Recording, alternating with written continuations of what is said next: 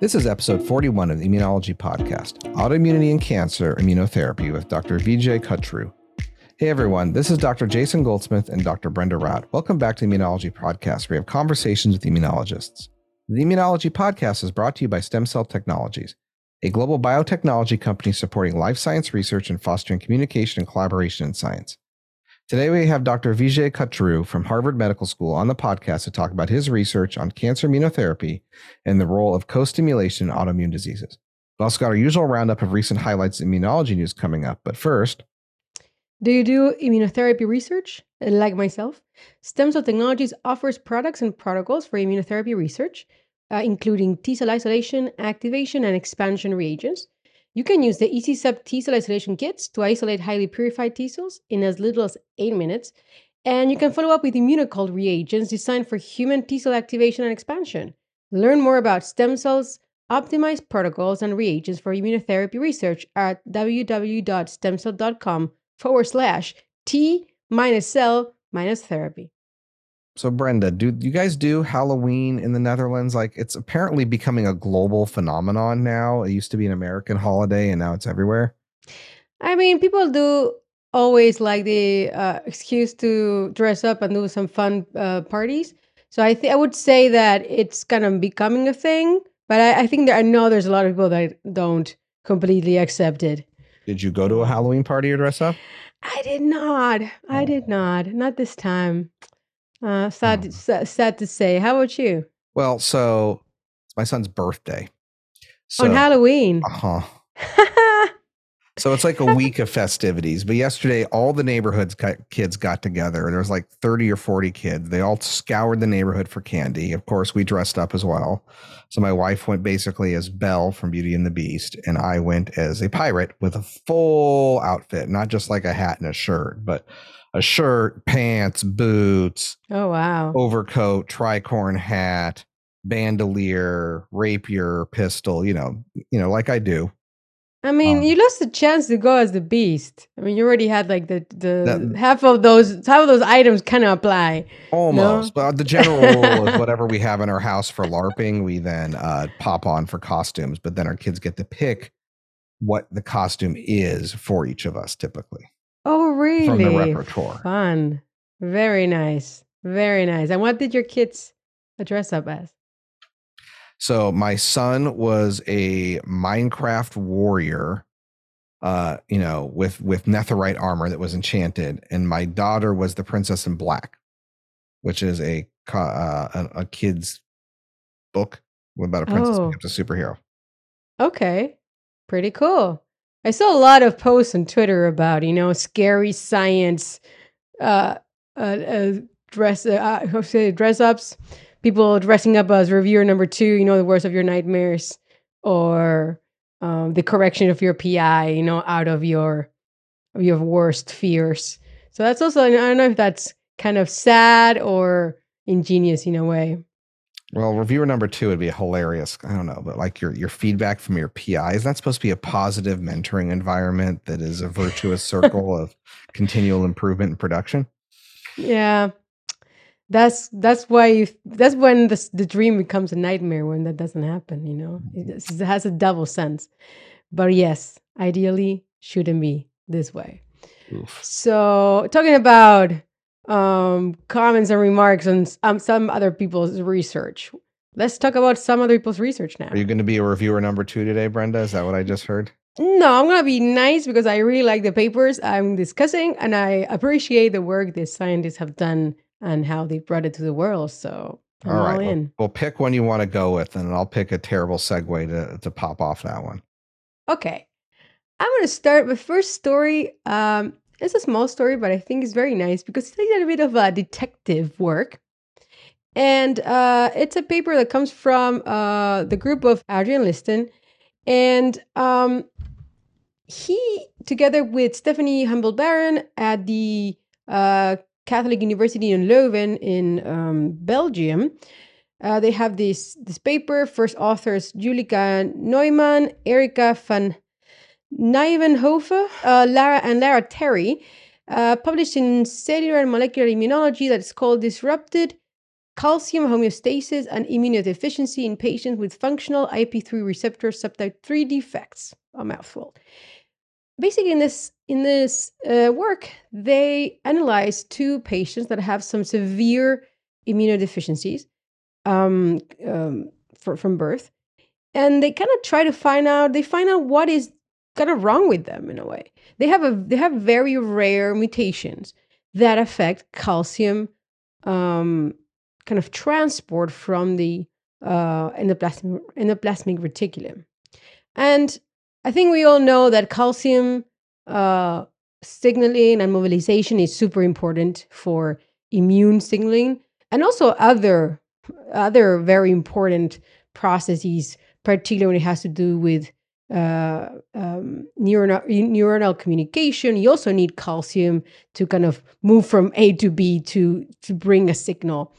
So people that have defects in any part of the of the of the any part of the pathways that involve calcium signaling often have uh, neurological um, uh, yeah neurological uh, pr- problems and often these mutations are not viable at all uh, but you do see patients that have, uh, and there's a couple of uh, described um, genetic uh, genetic uh, disorders, including what is called uh, Charcot-Marie Tooth, which is a neuropathy. I think is is very fairly known as a as a consequence of calcium signaling, and I think it has other also other um, other kind of reasons to to happen, but I think this is one of one of them.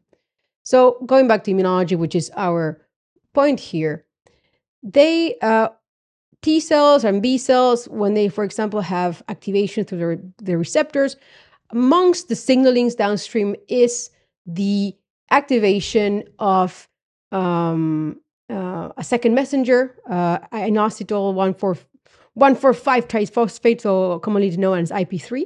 And this IP3 gets uh, released in the cytoplasm and finds its, way to bind to the receptors, the IP3 receptors that are on the surface of the ER, and they activate the they function by releasing calcium storage from the ER into the intercellular uh, intercellular compartment. And then this in, in, in in time also results in the influx of calcium from the extracellular compartment. So that in a second, a kind of a second stage. And basically you have calcium going into the cytoplasm from the ER and from the outside. And we know that this is important for activation downstream of NF-kappa B and NFAT pathways depend on this calcium signaling to happen. And so what are what are, what did they discover of this patient? They have there's two patients, a, a person, a, a two year old uh, boy and a 36 year old male, that both have severe immunodeficiency. Particularly, the first patient, patient one, had such a severe, uh, a severe immunodeficiency that he had a, um, a stem cell transplant at the age of six. So this person uh, doesn't have the, the original immune system, but is but he still has uh, neuropathy uh, associated to these genetic defect. On the other hand, this other patient uh, has thrombocytopenia. Thrombocytopenia. Yes. So, and received a, uh, even a splenectomy at 19 years old. So, it's like very severe. So, very interesting to see how these people have to cope with this rare genetic diseases. Uh, but this person still has immunological issues. Um, hypoglam uh, so that is, has low IgG, has uh, recurring infections.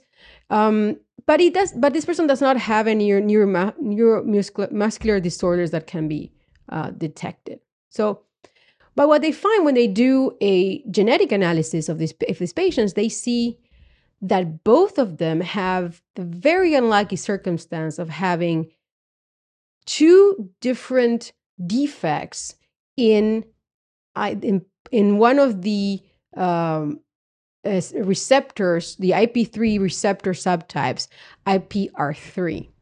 So these these people they have a, a, heterozygous mutation. They have two different mutations in both alleles of these receptor subtype, They're different, but they share one of them. So there's one of these variants uh, is kind of fairly common in, in population, about 6% of allelic frequency. So these two people got that from their from their fathers.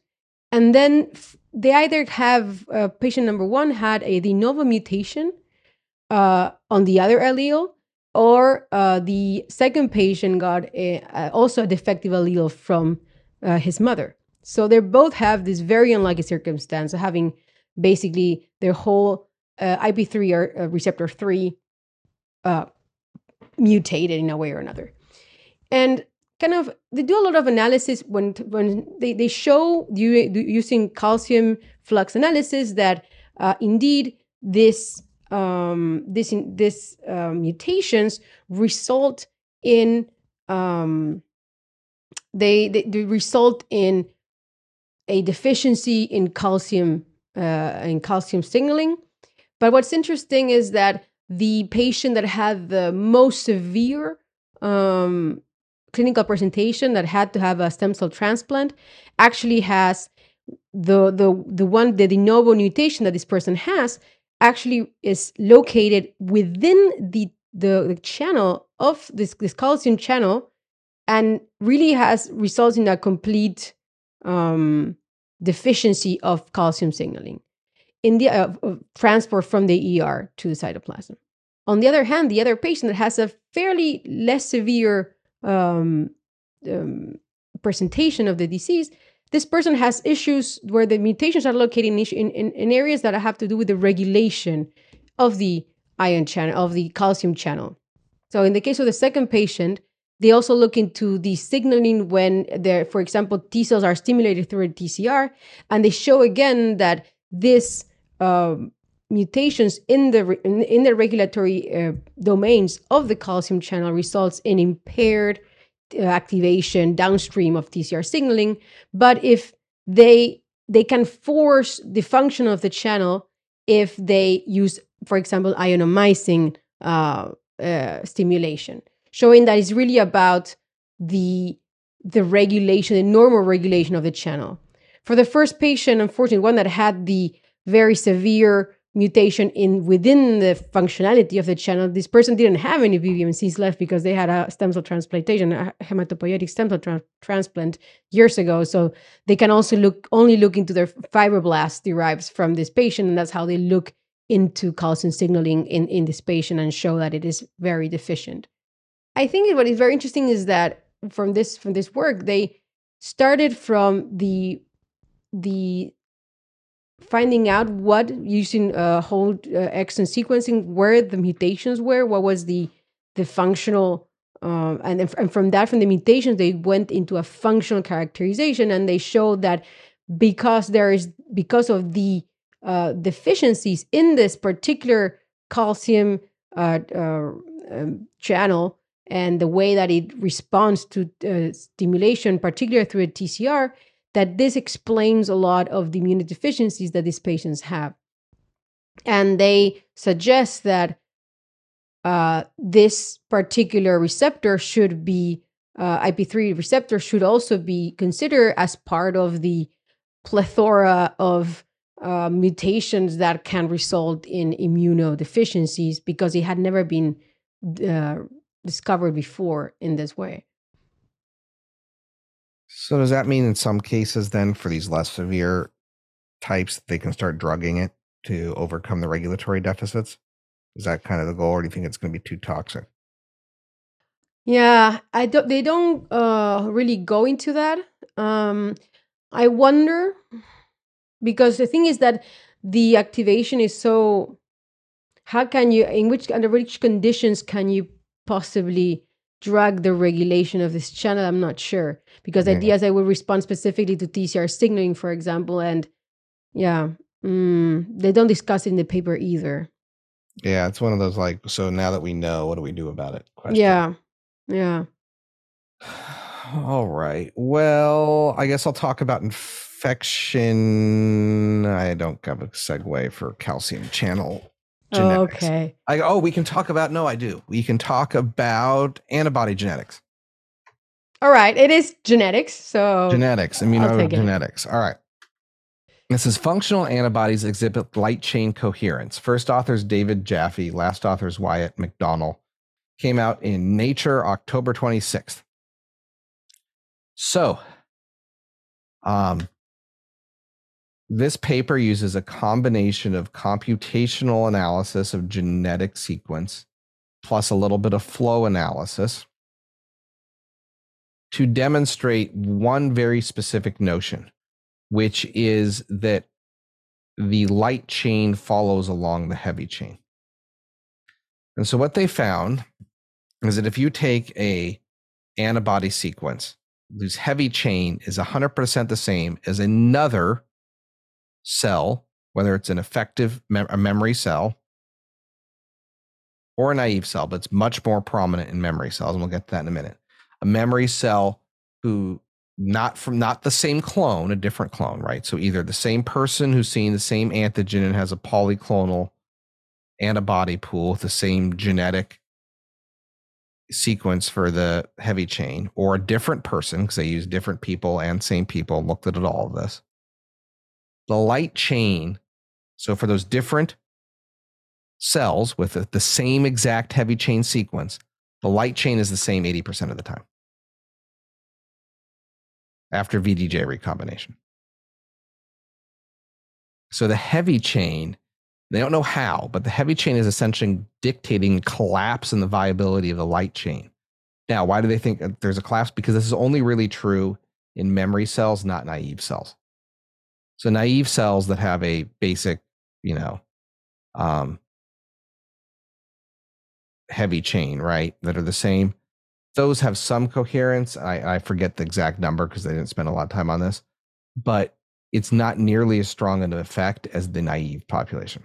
This is all about memory antibodies. So after developing memory, whether that's a plasma cell or a memory B cell, right? The the heavy chain dictates the light chain.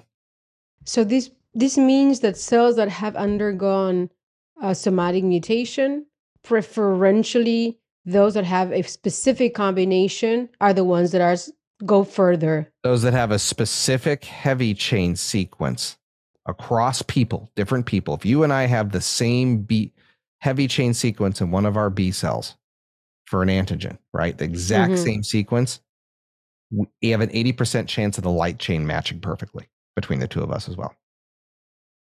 Huh. For that cell. I'm dude, I'm surprised that we're only learning that now. There's no how do you so we're just now developing the ability to parse out individual immune cells and sequence mm. them in their hmm. entirety to look at this sequence post recombination. Right. And they had to go so this paper then like has a couple thousand, a couple hundred donors, I think, in the first one and then pulls in other test sets and does a whole bunch of math. But they, they point out that this is actually really hard to do and get the data for. And mm-hmm. then they mm-hmm. looked at post They like at one point use a 10x set of data that they had from whole genome sequencing and 10x to like mm-hmm. validation set for what they found from other people's work. This huh. is non trivial. Uh, it's a very interesting because then it means that there's a bunch of B cells in the naive repertoire that have the wrong combination and they will prob probably do anything. Yeah, they're never going to do anything. So there's only certain there's a lot of combination of, of heavy and, and and light chain that are functional enough to make the B cells, but they're not functional enough to actually recognize anything useful. Correct. They're just there, taking space. Mm-hmm. But not enough, obviously not a ton of space because then they're not the ones that go and lock in when they find. Yeah. Yeah. Interesting. I, I've I've kind of it's, mind it's, blown that we only learned this now. That's why I thought uh, it was a really cool yeah. paper. Like like yeah. there's not a lot more that I need to describe. Go read it if you want to figure out all the details.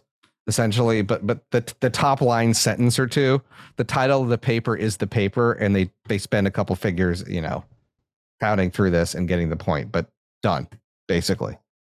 That's pretty cool. All right, all right. Uh, I'm looking forward to see what we do with this information. If like, what are the implications of this? Yeah, if there are any, I don't know. I just find it very curious. Yeah, they do a lot of math modeling in here that I'm not going to like transitive linking of mm-hmm. the coherence of groups and show that the less the less genetically similar the the heavy chain is, then the then so too does the light chain fall off. But but but fundamentally, heavy chain dictates light chain. Just quick question: Do they look into like the protein structure and whether that they're like favorable? No, they don't. They can't. Okay, they can. Huh. But it's 100% sequence homology, so it means it has to have the same structure. Yeah, of course. No, but I wonder if like then when you when you have the the, the final ant- antibody, like there's this combination of residues that right? That the only way they work is if you have this combination that only come when you combine yeah, we're not able to do antibody structure function and uh, prediction yet but yeah okay. that, that, that they actually talk about how that's like the frontier of this type of work that they're not there yet. Cool. All right. Very interesting. So talking about uh, paradigms and changing paradigms and uh, correcting. Well, I don't know, but th- I think this paper I'm going to talk about now also makes a good. It's a good, solid uh, work uh, that helps our understanding of a very important uh, immune checkpoint therapy, which is anti-CTLA-4 monoclonal antibodies, and um, it helps us understand their mode of function because I think there's a lot of I don't say controversy, but there's sometimes people are not sure what kind of uh, mode of mode of action they can actually uh, give to this antibodies. We know that anti-CTLA-4 was, uh, in fact, the first uh, approved checkpoint inhibi- inhibition uh, therapy. Uh, no, it was de- de- developed famously by Jim Allison. Oh, he won the Nobel Prize for it and everything. and the first commercial uh, product was called ipilimumab. It is called still. And although it's not as used now, because I think I would say that anti PD 1 checkpoint inhibition has uh, taken over because often CTLA4 uh, antibodies are quite, toxicity can be quite difficult to manage. But it did start the the revolution of uh, immune, immune checkpoint inhibitors and a lot of the immunotherapy. Um, so this paper is called Anti-CTLA-4 antibodies drive myeloid activation and reprogram the tumor microenvironment through Fc gamma receptor engagement and type 1 interferon signaling. And uh, was published in Nature Cancer. First authors uh, Ido Yofe, Tomer uh, Landsberger, and Adam Yalin from the lab of Ido Amit at the Weizmann Institute of, of Weizmann Institute of Science in Israel. So he does really uh, good, really amazing work on single cell uh, RNA-seq and uh, all that has to do with with this, uh, and also collaboration with Sergio Quezada at University College London. Um, they have um, also amazing work on uh, immunotherapy. So, um, when I was talking about controversy, there's this idea that of uh, CTLA4 as a checkpoint block, as a checkpoint molecule. Uh, and sometimes people put it together with PD1, kind of as these checkpoints that appear in T cells and are part of T cell inhib- and result in T cell inhibition. But the truth is that CTLA4, I always insist, is a is, has a very it's a kind of fundamentally different molecule than PD1. We know that PD1 has an intracellular uh, signaling, so it has a phosphatase uh, module and it can really interfere with downstream signaling from the TCR, from uh, co-stimulation uh, from like CD28 and such. And we know that uh, engagement of PD1 has a very specific uh, uh, effect on T cell activation. On the other hand, CTLA4 uh, seems to mostly function through binding to be uh, CD80 or CD86 on antigen presenting cells and preventing these two molecules to bind to their kind of uh, true ligand, which is CD28, therefore interrupting co-stimulation to T cells, and that's how, um, in a way, it, re- it, reduces the stimulation of, of T cells and interferes with normal antigen presentation. However, um, and I think a lot of people kind of are stuck with that uh, view of CTLA4. But the truth is that even after CTLA4 was approved as a, as a therapy for, for melanoma uh, uh at the start, um, it became clear that the main f- the main effect of anti-CTLA4 antibodies was not through preventing the binding of CTLA4 to CD80 or 86, on antigen presenting cells, but rather by other mechanisms. Um, and one of the early an early study showed that the the one that the the IgG I've said IgG two A if I remember correctly. Uh, sorry, IgG one IgG one um, actually had the uh, effect of depleting regulatory T cells in the tumor microenvironment of, uh, of, of treated mice. I showed this in mice, and I think it's also, also been shown in humans. Um, and that's actually a very strong effect. And that is um, has been really related to the mode of action. One of the things that ipilimumab does is uh, deplete Tregs that within the tumor microenvironment express a lot of CTLA4. So are they, they're the main cells. Like CTLA4 is mostly expressed by regulatory T cells in the tumor microenvironment, not so much by CD8, actually like activated CA, CD8 cells as, uh, as often is, is, is, is, is assumed. And so in this in this case for this paper, they want to kind of build on that idea that CTLA4 antibodies do more than uh, just preventing binding of, of CD886 or just depleting Tregs. And they show that there's actually an extra layer of complexity. And I thought it was very interesting. So what they do is they have basically a mouse model of tumor, of, of um, a fibrosarcoma, and they have two different anti-CTLA4 antibodies.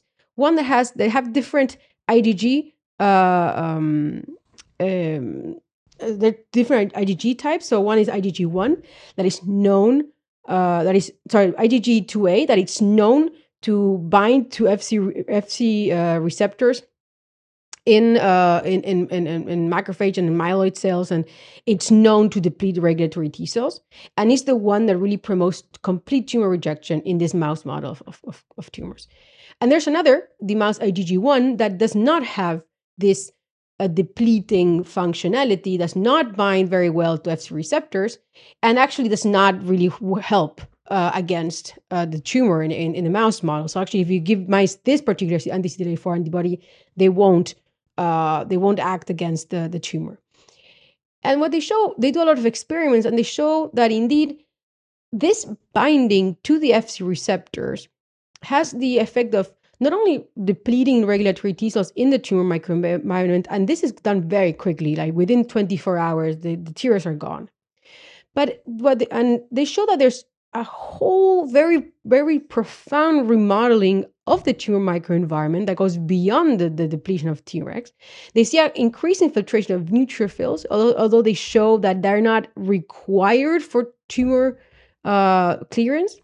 But what they see uh, that is very important is that they see a huge increase or they see an increase in, in the in the ratio of monocytes of pro-inflammatory monocytes. They see a reduction in tumor-associated macrophages that are usually uh, anti-inflammatory. And they show by using um, mouse models in which they deplete the Tregs by themselves, like using a diphtheria toxin receptor, that is not only the Treg, depleting Tregs alone does not do the job. It's the fact that these myeloid cells are detecting the CTLA4 antibody on the surface of Tregs. They're they're phagocyting uh, the, the, the, this, this uh, antibodies and Tregs and whatever is being expressed. And they are upregulating interferon 1 signaling. And this all together uh, is key to the the mode of action of this anti-CTLA4 um, antibody that actually uh, induces tumor rejection. They they look they look at the whole kind of tumor microenvironment and they basically show that they show that only this antibody, not the only one, the one that can actually bind to Fc receptors, um, causes a whole revamp of the uh, pathways that are associated with activated. So it has an in- increase in activated monocytes, a reduction in suppressive myeloid cells, and um, that is, is mediated by interferon type 1 signaling.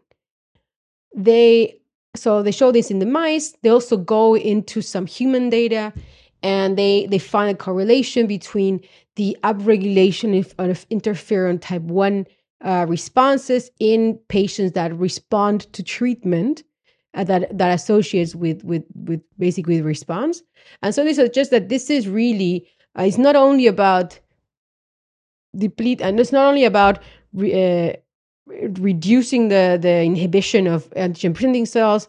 It's not only about depleting the Tregs, but it's also about activating these myeloid cells and remodeling the immunosuppressive environment within the tumor.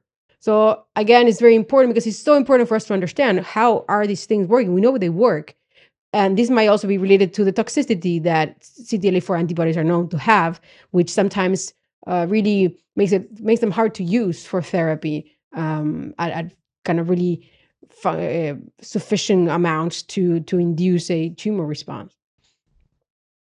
So does this mean that we didn't know the mechanism of the drug ahead of this, really, in the same way? Yeah, I don't think it, it's not that we didn't know the mechanism. I think people already show knew that uh, they were depleting Tregs. I think people didn't think so much about Tregs when uh, ipilimumab was approved because this was approved like in the 20 in 2011, I want to say. Uh, no, 20 was was the first results of clinical trials, but at that moment, people were very focused on what the CD8 cytotoxic T cells were doing, and they're like, oh, they're expressing in CTLA4. Oh, CTLA4 is a checkpoint uh, in, in, in their activity. Uh, we should and then kind of worked. Um, but I think people often, especially those that are very focused on cytotoxic T cells, f- forget how much uh, ipilimumab is actually targeting other cells in the in the tumor microenvironment. I mean, CTLA4 is expressed by activated CD8 cells, but they're not the main expressors. In the same way, Tregs also express PD1. So when you do PD1 anti-PD1 treatment, you're also targeting Tregs to to an extent. Uh, mm-hmm. So they're always there. I'm telling T-Regs. you, they're always there. They're always making their mark. All right. Well, Tregs have been implicated in what I'm discussing next. How about that for a segue? Great. Ugh. All right. This one is unadjuvanted intranasal spike vaccine elicits protective mucosal immunity against SARS-CoV viruses. Yay! Yes. SARS, our COVID paper of the week. It is. It's and it's intranasal antibody. Intranasal you know, sorry, vaccine. I just want to say, this is the first time I hear the term sarbecovirus. Is that it just is the, me? That is the subfamily of coronaviruses. I know, I know, but it's like I had to read. I saw the, the title of the of the paper. It's like, huh? All right. Well, the know. authors got to give them props. Is Ting Yang Mao and last author is Akiko Iwasaki. Yeah. Science, twenty seventh of, of October. So long and short, if you, so the idea here is what is the best booster, essentially. So We've talked on the podcast before about intranasal vaccines and how it creates a nice IgA response. So this paper really gets into how you'd want to deploy it in real life. Um, we know that intranasal, like uh, of the mRNA vaccines, can actually be lethal in mice at high doses here because they create this crazy response and don't work right way. So what they looked at instead was like, what are you going to do? Right. So they made they have two intranasal vaccines. One is a a encapsulated, not lipid, but it's in uh, in a different chemical substance, mRNA vaccine, or just a spike protein that's just recombinant that they blow up there. And then they compare as well. Do I just give that, or what if I do a either IV to start with, but they then shift to IM, like in people, regular Pfizer vaccine first, one dose. And they show that the intranasal ones only really work well after the uh, parental mRNA vaccine first. But when they do go in, they work really well. They create a lot of good, happy IgA. And there isn't a huge benefit for death at all. Like if you do this or just a regular booster mRNA, you get the same small bump. And it's a pretty small bump after the regular vaccination anyway but they show that transmission drops. So they'll take hamsters and they put like vaccinated, they put vaccinated ham, they infected vaccinated hamsters and then put them next to unvaccinated hamsters. Or sorry, so they, so they took and, they, and so they did that right. So they took the people. They were showing that the people who were sick with the virus, the hamsters, right, who had had the intranasal vaccine, transmitted the virus less to others by using hamster system.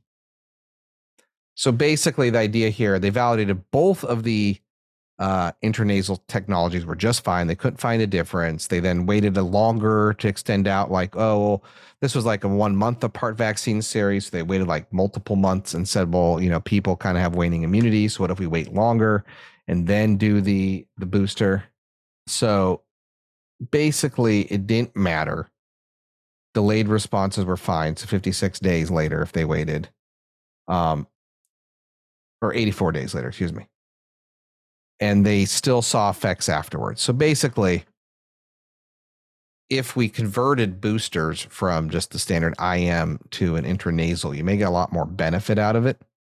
And you could start blocking transmission, which makes sense because right now the boosters after the third one, like, you know, so you get your primary series and a booster, there's not, they haven't had any really good data showing extended, like increased prevention from serious disease. And it's always been this question of what you do about uh, preventing transmission but the antibodies take a while to pop back up after you're sick and they're not in the right spot. Like IgG antibodies aren't great at preventing transmission, even if you have a pile of them.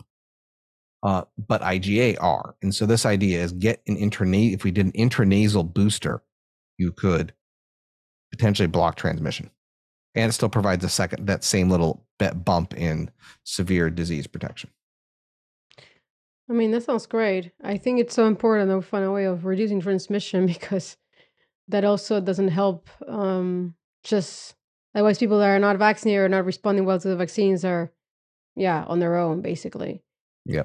And I think it's very interesting that it is an unadjuvanted uh unadjuvanted right they find that the adjuvanted ones that's what's causing people to get or animals to get severely ill because it's such a strong immune response yeah so it's unadjuvanted and then, oh, um, and it is the protein, not the mRNA. They did a COVID 1 spike. So they were like, we don't have variant strains right now. So they did the SARS CoV 2 primary series, followed by a CoV 1 spike intranasal, and it protected against COVID 2 just fine. Huh. Or so it's COVID, right? Prevents against SARS CoV 2. So there's still pretty good cross compatibility. Okay. So we might get something that is against multiple coronaviruses. Right. I mean, this is really nice because I don't know if you saw that there were some results from using intranasal vaccination with the AstraZeneca uh, vaccine with the uh, with the uh, what's it? I forgot the ch- chimpanzee uh, adenovirus. Uh, for, I forgot what it's made of again, but they didn't show very much effect. That didn't really work very well for for intranasal vaccination, which I guess was quite a quite a blow. I guess they were hoping to uh, use it in that way. Um, maybe I would say probably immunity against um, against the the vector, um, yeah. because they are made of viral vectors that are quite, uh, although they are not super immunogenic, that maybe they're immunogenic enough for the mucosa. Um, so I guess that at least we have a, a slightly different approach that might actually work. Yeah, this is relatively non-immunogenic. Like uh, the vector is not immunogenic. Obviously, the yeah. antigen is, but it's a little bit potentially easier. Yeah, yeah, because if you have the if the vector is immunogenic, then the antigen makes it uh, where it has to go. So that's that's a problem. And and yeah, okay.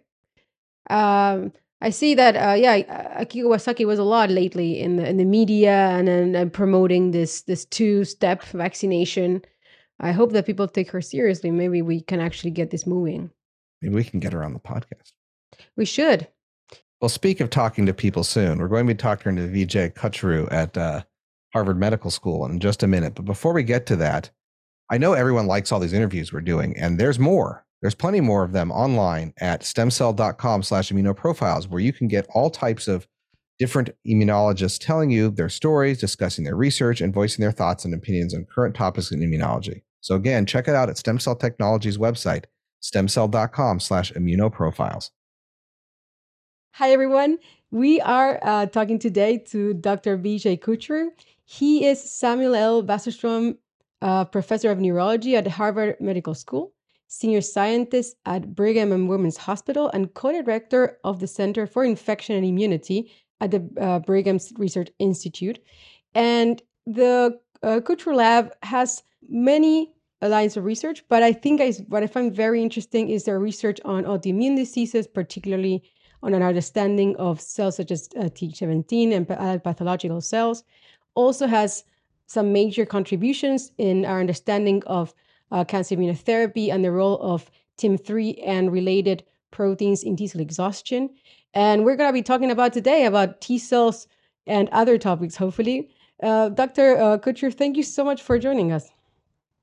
Thank you for the invitation. I'm delighted to be here. Thank you for being here. All right, Brenda, do you want to go first since I've gone first this last few uh, podcasts? Thank you. That's very kind of you. How a gentleman. So, as I mentioned, one of your contributions uh, is to you were the first, or your lab was the first one to describe the conditions uh, necessary to differentiate a very special type of helper T cell, which are the Th17 T cells. And I, I was hoping that we could have a kind of a quick discussion about the importance of this T cell subset and how uh, how was your how was the the, the conditions around uh, the, at the time that you described this and how has your work with uh, Th17 cells and other uh, T cells that are mediate autoimmunity has has been uh, in your career? So the uh, discovery and the conditions of this uh, conditions for uh, differentiating T cells into Th17 cells is the interesting one, and we obviously uh, had uh, identified and others had actually described that the interferon gamma producing Th1 cells were not the drivers of autoimmunity. And so everybody was looking for what are the cell types that induce tissue inflammation, autoimmunity, and critical inducing critical for inducing autoimmune disease. And uh, we had made a FOXP3 GFP knock-in the mouse, and uh, we were and this was done work with uh, Muhammad Oka and Estelle Batali in the lab, and we were validating this mouse, and we were putting TGF beta on the T cells, and they will upregulate FOXP3, and they become GFP positive. And I asked uh, Muhammad Oka a question. In fact, Estelle Batali was looking for these cells and what are the differentiating conditions for the cells that induce autoimmunity. And Muhammad Oka actually, I asked him, he says, in tissue inflammation autoimmunity, there are all these Tregs that accumulate at the sites of tissue inflammation, but the disease goes unabated. And uh, what do the pro-inflammatory cytokines do to Tregs? And he uh, bought something like 23 different cytokines, and I still remember this. I got a big bill, and uh, he kept adding each of these cytokines to TGF beta to see what it does to induction of FOXP3.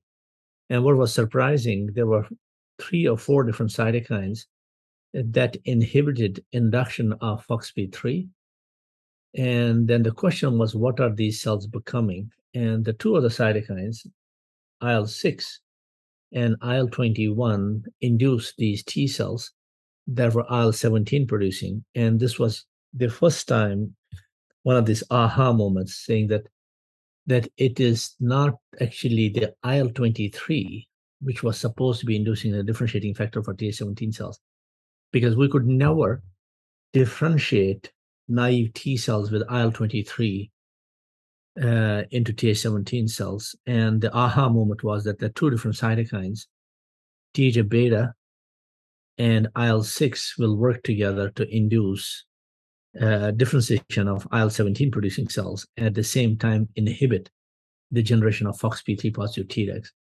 And the paper, in fact, uh, that was so smooth in terms of the way it went through the review process. Uh, so when we saw this, we wrote a paper. We didn't realize there were other papers in the works at the same time. And uh, this set the stage for that there was a, a reciprocal relationship between Tregs and Th17 cells. And during inflammation, you suppress generation of Tregs and you induce these highly potent effector T cells that induce tissue inflammation and autoimmunity. That's how it actually was done. In fact, we didn't know what we were going to find and ultimately found that the two cytokines were inducing the cell subset. So to go along this line, um, you mentioned IL twenty three, which which clinically we know is, is is a target of several drugs now for uh, combating autoimmune disorders or enhanced inflammatory disorders, if you want to get technical. Um, and then we also know IL, you know, Th17, IL 17 producing cells, and this IL 17 is considered a bad actor for autoimmunity. But interestingly, IL 17 antibodies haven't panned out clinically as composed to IL 20 as opposed to IL 23 antibodies. Can you talk about that a little bit and where where where that linkage is between IL 23, IL 17, and why hitting 23 works, but hitting 17 doesn't when T 17 cells are the big bad wolves in the house? Yeah, very good question. So if you really look at the URA is actually clinically and physiologically a very important question. If you look at a normal organism, uh, both human and mouse, uh, and you find the bucket loads of Th17 cells normally in the gut, yet you have no inflammation at all. So it basically raised a question. Immediately after we published our paper, we saw these cells and we wondered if the Th17 cells are such bad actors, why don't you see the uh, inflammation in the gut? Because they are there and they are present in every animal we have seen so far. And this gave the concept that there may be different types of Th17 cells. The one that you find in the gut uh, are not pathogenic. In fact, their major job is to control uh, the microbiota invasion. And they also promote by production of IL 17 and IL 22, also maintain the gut barrier functions. Uh, so they are the good guys that are generated and are at the mucosal surfaces and in the skin to maintain the barrier functions. And if you neutralize IL 17, and uh, this experiment was done in humans, where they tried to neutralize with sescanumab, they tried to neutralize uh, IL 17 in the, in the patients with IBD, and the disease got worse, not better. And we suspect that the this is the reason for this is because you are getting rid of these good Th17 cells that are maintaining barrier functions, which is already affected uh, in the IBD, both Crohn's and uh, uh, colitis patients. Now, going to the second step uh, is that the uh, if you differentiate T cells with TGF beta plus IL 6, you generate these Th17 cells that produce both IL 17 and IL 10. These cells are non pathogenic, and these are the ones you see in the gut. But then, in order to make them pathogenic and disease inducing, you have to further add in IL 23. What IL 23 does, it suppresses the IL 10 production and induces the production of interferon gamma and GM-CSF with IL 17 in these Th17 cells. And they become highly pro inflammatory and pathogenic.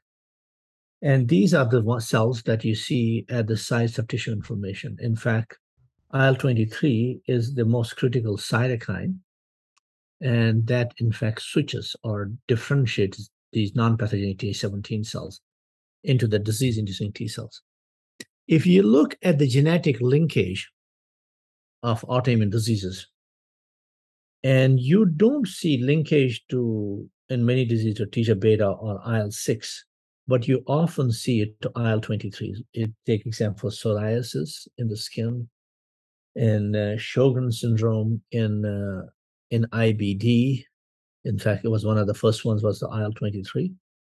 And in MS also, while talking to all the MS folks and some of the data uh, has been published, is that you have linkage to either IL-23 itself or IL-23 receptor signaling components.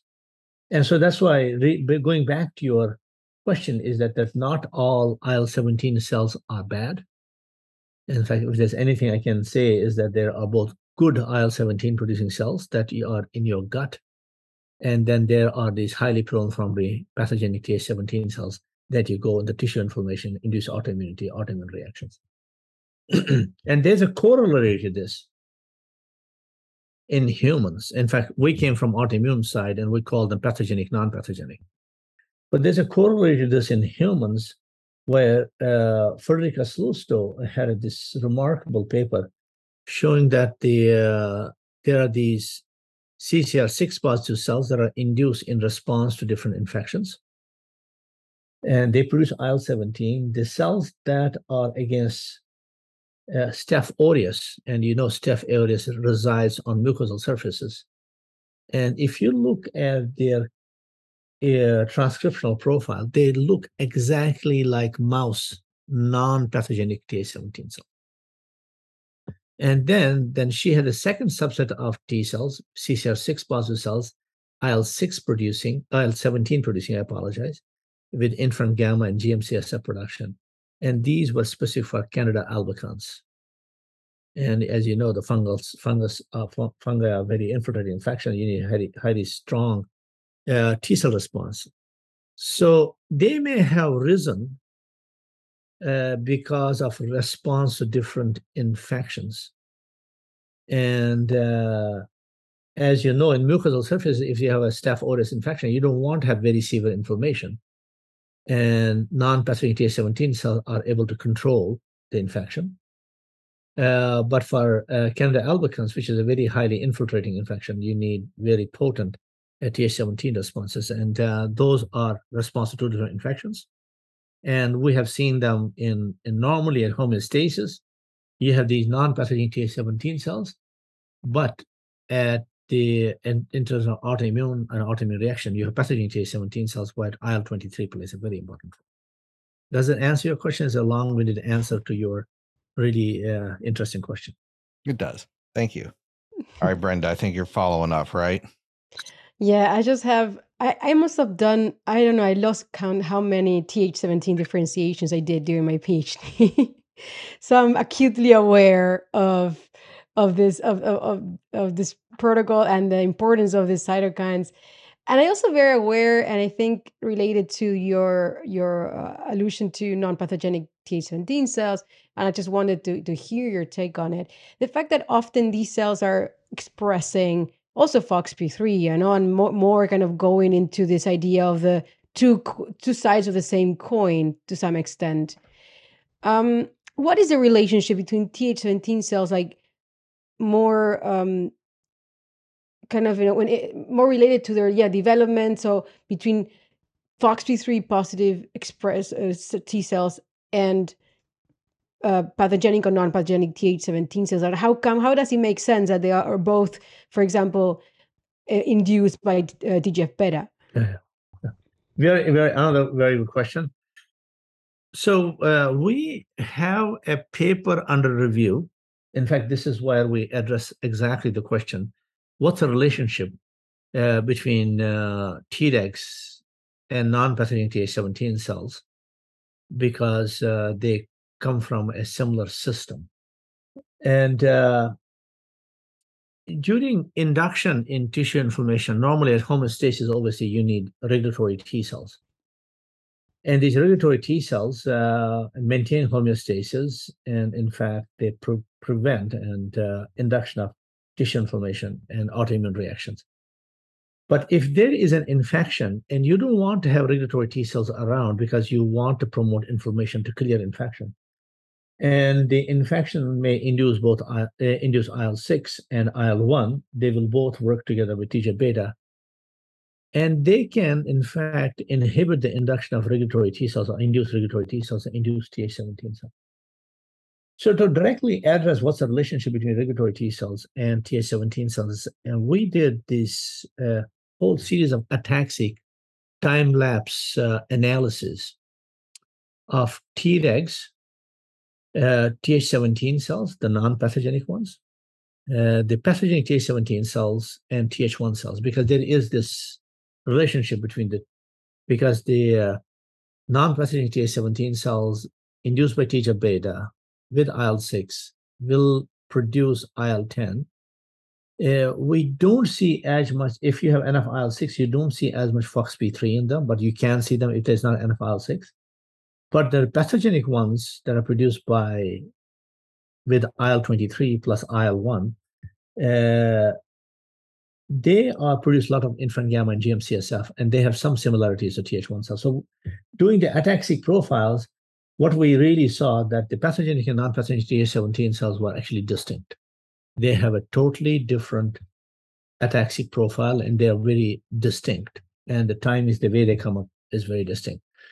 Then if you compare them to the Tregs and our Th1 cells, the non-pathogenic Th17 cells are very close in their ATAC-seq profile, like Tregs, except that they don't have functional FOXP3 there. Whereas pathogenic ones that produce IL-17, GM-CSF, and infant gamma in their chromatin look more like Th1 cells. So they straddle between these two opposite ends of if you have Th1 cells on one side and Tregs on the other side, so the non-pathogenics are closer to the Tregs, and pathogenics are closer to the Th1 cells.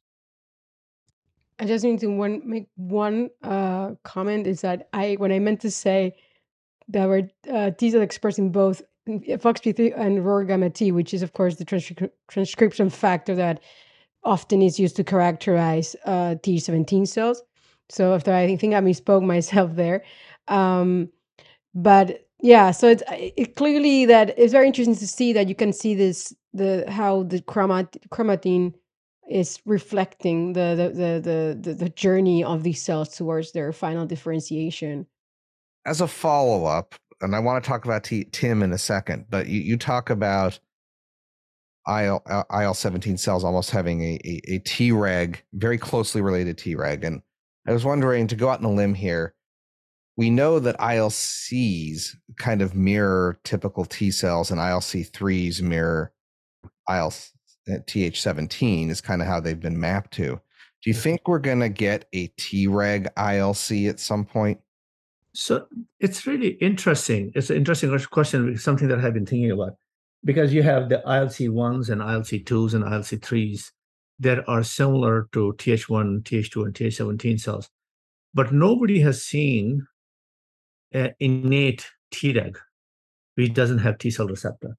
Mm-hmm. Uh, so we published a paper in Immunity uh, about a couple of years ago, where if you treat ILCs uh, with the alarmins plus CGRP, they do have some features of innate Treg like features, including the whole module of FOXP3 uh, in them. I'm not trying to evoke that these are these uh, equivalent to Tregs in ILCs, but you can see that they had very strong regulatory properties. But I think the Tregs themselves have innate-like functions. And they are produced and they go to the tissue sites. And they themselves and there are whole series of these papers that have come out. And uh, michael rosenblum had a paper showing the tregs that are generated. They can go to the tissues. And in his case in addition to regulatory properties they will have they will promote the growth of stem cells hair follicle stem cells diane mathis had a paper on regulation of both the muscle function or repair and muscle function and uh, and and also the fat uh, re- regulation of adip- adiposity, and this is independent of their role in in uh, in immune system. And we have a story that we are writing up is showing that the how uh, the Tregs themselves may be able to communicate directly with tumor stem cells and promote their growth. And uh, so it may be that the Tregs that are generated in thymus early on, when they migrate to different sites of tissues, what uh, what they call predominant tissue Tregs, they have specialized function similar to what we have observed for ILCs. So the question is, do we need ILCs to do the same thing when Tregs themselves when they migrate tissue, stay there, become tissue Tregs, and maintain regulatory functions of homeostasis. So that's my take on one is that in some cases, ILCs, in fact, ILC2s, when they're treated with CGRP, they will acquire some of the functions of uh, Tregs. And then you have Tregs themselves that go to tissue and they have ILC or innate like functions. So that may be the reason why evolutionarily you don't really see uh, ILCs with Treg like properties. Would you go as far as to say that in this case of this tissue resident Tregs, I think also particularly the story of the visual, uh, uh, visceral adipose tissue Tregs, um, would you go as far as saying that it's completely independent or on their TCR receptor, that it doesn't matter what they're meant to recognize, it just yeah. matters that they have this particular phenotype that allows them to survive in the tissue and somehow they found themselves there and that's yeah. it? Yes and no. Okay. In case of the adip- adipose uh, visceral uh, fat Tregs, in fact, Diane Matthews and Christophe Benoit uh, took the T cell receptors and got overexpressed them on Tregs. And these Tregs allowed them to target the fat tissue. They, in fact, preferentially went to the fat tissue. So they must be, mm. uh, in fact, uh, embedded in the T cell receptor and some degree of specificity to go to the adipose tissue and maintain their function. So that's one but on the other side, I think that what we are seeing within tumors and what what Michael Rosenblum saw in the hair follicle uh, stem cells, the growth, I think that's independent of T cell receptor. So that's almost innate like property that we were talking about. And and and it may be both in some cases uh, the tissue Treg may need the T cell receptor targeted at appropriate sites. In other cases, it may be independent of T cell receptor specificity. Well, you mentioned cancer at least once, so we can use that as a segue. But one of the other things you're you're known for is your work on TIM3. And so I was wondering if you could give a little high level on what TIM3 is, and then kind of jump into some of its clinical applications that's being explored, um, which includes, I believe, uh, cancer therapy. Yes. You know, I think uh, uh, since many of these uh, uh, listeners will be young students and postdocs, I just want to give you a little history of how uh, TIM3 was discovered, uh, because it's actually important to to know, and it also hopefully will inspire young people when you think of an idea and you have to persevere and to do it. So TIM3 was discovered uh, in the lab by making monoclonal antibodies to Th1 cells. We had an idea that if Th1 cells were inducing autoimmunity, how do we distinguish them and pick them from the tissue without having to depend on the cytokine, uh, intracellular cytokine staining? Because in that process, you kill the cell. So, uh, two people in my lab, in fact, uh, uh, Catherine Sabatas and uh, Laurent Moni, took on this project. And they made 20,000 monoclonal antibodies against the cell surface of Th1 cells. And it took, we didn't have any robots, and it took two of them six months to do it. And at the end of it, we had four monoclonal antibodies. Two of those monoclonal antibodies were specific for Th1 cells, and two of them were few other molecules that have been published now. And these two of these molecules were staining uh, Th1 cells, but not Th2 cells. Together with Gordon Freeman, we cloned the gene. It was a novel gene called TIM3. And uh, in fact, we submitted uh, the paper for the first time, all excited and and to a journal, a very high level journal, and they basically did not send it out for review. And just imagine two of these people who have worked, made 20,000 monoclonal antibodies, screened through them, cloned the gene, expressed the gene, deleted it, and looked at its function that this the journal did not even send it out for review. Obviously, we sent it to to Nature, and it got got in. So the two piece of advice uh, is that the uh, number one, if there's a project worth doing and it takes a lot of time and energy, and the, in fact, go for it. At the end, you'll find the gold. And number two is the advice that if a journal, if you believe in it, and if a journal doesn't take it, doesn't mean the discovery is bad. I think uh, it may be an error in the judgment of the people who are reading and can't see uh, its potential. So the students and postdocs should not give up.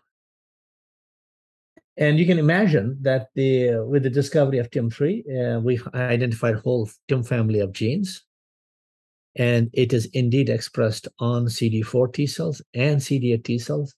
And if you look at every other paper today uh, that's working on T cell exhaustion, the terminal exhaustion is identified by a co-expression of PD1 and TIM3. In fact, when the TIM3 comes up, there is uh, decrease in the expression of the TCF7, and TCF7 uh, maintains stem-like CD8 T cells. Those are the cells that respond to cancer immunotherapy. TIM3 comes up, there's extinguishing, it extinguishes somehow uh, the expression of TCF7, and the cells become terminally exhausted. And uh, you can see them in chronic viral infections, both mouse and humans. You can see them in the cancers and it is now identified as a checkpoint molecule and, in fact, a, a marker for terminal exhaustion. And there are multiple clinical trials uh, dealing with the blocking TIM3 and anti-TIM3 uh, is in uh, either alone or in combination with, in fact, uh, being tested. The place that where it seems to show uh, most efficacy is in myeloid leukemias, acute myeloid leukemia and myelodysplastic syndrome, which is MDS. Because we have found that the TIM3 is not only expressed on Th1 cells or CD8 T cells, it's a checkpoint molecule also on the myeloid cells and DCs. And we believe that the TIM3 is allowing the escape of the tumorigenic myeloid cells from, and it's being co-opted so that the cells uh, are not detected by the immune system. And it also allows uh, the tumor cells to continue to produce low amounts of IL-1, which is a growth factor for myeloid cells or myeloid tumors, without going through pyroptotic death. And uh, one of the first indications, in fact, of uh, phase two clinical trials are already done, and I think phase three is going to be uh, read uh, sometime next year. Is that it's finding its place, distinct from either PD1 or LAG3, it's uh, or CTLA4. It might be first uh, approved for myeloid leukemias, AML, and MDS just to quickly go in a little bit kind of more in detail about this molecule. So we understand that, for example, other checkpoint inhibitors such as PD1 act through a phosphatase domain that interferes with TCR signaling, with CD28 signaling.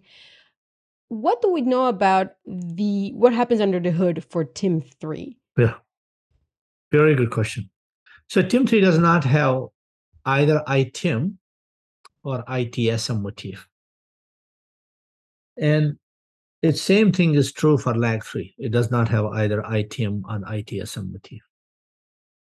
And there are two uh, uh, phosphates, 256 and 263, two, two tyrosines that are phosphorylated uh, when TIM3 gets activated. In fact, those two, two tyrosines are very critical for the function of TIM3.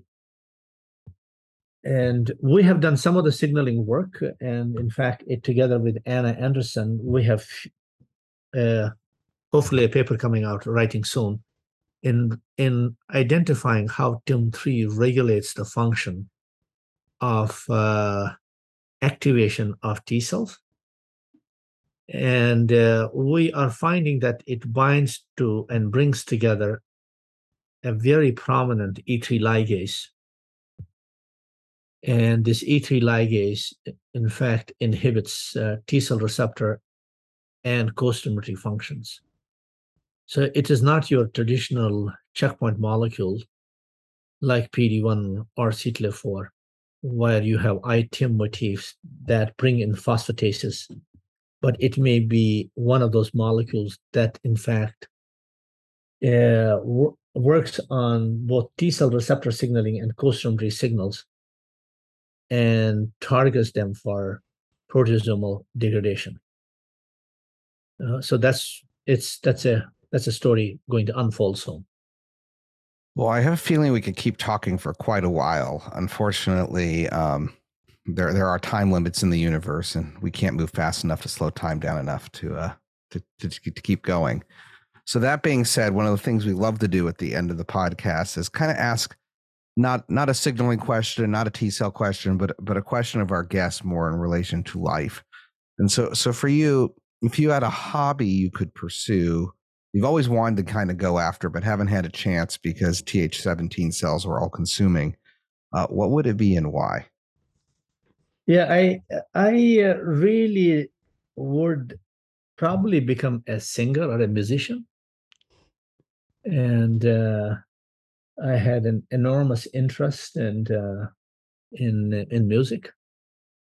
Uh, uh, but as you know, uh, growing up, uh, my dad would say that you know I have seen a lot of starving art- artists, and uh, to make it as, as, a career is not that easy. And uh, he encouraged me to pursue the pursuit of science, and that's how I actually got into science. But I would have uh, happily and easily become a, a classical musician of some kind. I mean, we've heard that answer before from other guests of us. So that seems to be a topic, uh, like a theme across different huh. researchers. I would I would argue that given the numbers that of, of becoming a tenured professor, it also seems quite low. So uh, apparently, it's harder to become a tenured professor at an uh, at a top tier institute than it is to be getting the National Football League in the U.S. huh, I, well, I did not know any of that, but for me, the uh, uh, because students keep asking me about this this this question, and uh, if you love it, and uh, people often, I mean, students uh, at the when I give lectures saying oh well, there is not enough money in it. It is not we. It's not a balanced life. You had to spend so much time and if you really love it, I think things come together. And I never thought that I will become a tenured professor or even a chair professor at, at Harvard. And uh, it's just that the uh, I kept doing things just for the fun of them. And uh, it kept working. So that was the other surprising thing to to me and to my wife. and uh, uh, with the result, I mean, it just came kind of naturally fell in place. Uh, in spite of all the grants and in spite of all the uh, uh, what goes with it, uh, you do have to love it. Then it doesn't feel like that you are working. Uh, the the advice to students if you really love it everything will fall in its place uh, you will have time uh, you will have uh, money you will have fame if that's, that's what you're looking for uh, but you have to have passion for it you can't do it half-hearted mm. and uh, one of the other interesting things i tell all my students and they often ask me uh, did you ever think when you started out that uh, you'll be so successful? And did it the job turn out to be way that you had imagined? And i often say that this job has turned out to be better than i could ever write myself. If i had to write a description of a job this has turned out to be so much better than anything i could have ever imagined when i started out mean, and I often give examples. He says, What I do is I love, And uh, if somebody tells me, when my boss comes to me, says, "Oh, Vijay, oh, I don't want you to work on TA17 cells, or I don't want you to work on TIM3," I said, I will say to them, "Come on, get serious. You can't tell me what to do." Uh, if somebody told me that the well, there's not enough money, I I will always often say that I don't have enough time to make the money. If I had chosen that as a part uh, of my combination of things I do, there's a lot of money to be made. I say I go to all over the world, and uh, I have friends all over the place. And uh, the best part of the job is that you get to meet people from all different walks of life and cultures, and you see places. And best best part, I tell them that I didn't even have to pay a penny from my pocket to visit all these places. You get treated very well. And then the most and ultimate is that you get to work with the people who are intellectually driven. They are curious. They ask you questions. And your brain keeps ticking every day. There's no day that's mundane. I have no idea. I go to the lab how the day actually goes by. So I don't ever have enough of it. So it's actually a very good profession. Do whatever you want, do it with passion, and you'll find success. That will be my advice to all the young uh, uh, listeners of this podcast. Well, on that high note, we thank you so much for your time and uh, thanks for joining. And we look forward to see uh, what all the research that clearly is going on in your lab will, will come out. And we thank you for your time. Thanks very much. Thank you for the invitation. Take care. Bye-bye that brings us to the end of our show. Don't forget to subscribe to our newsletter at www.immunologypodcast.com to get the show notes, including an episode summary and links to all the interview and roundup papers. You can also reach out to us on Twitter at, at immunopodcast or via email at info at immunologypodcast.com with feedback or to suggest guests or to want to come on the show. See you next time.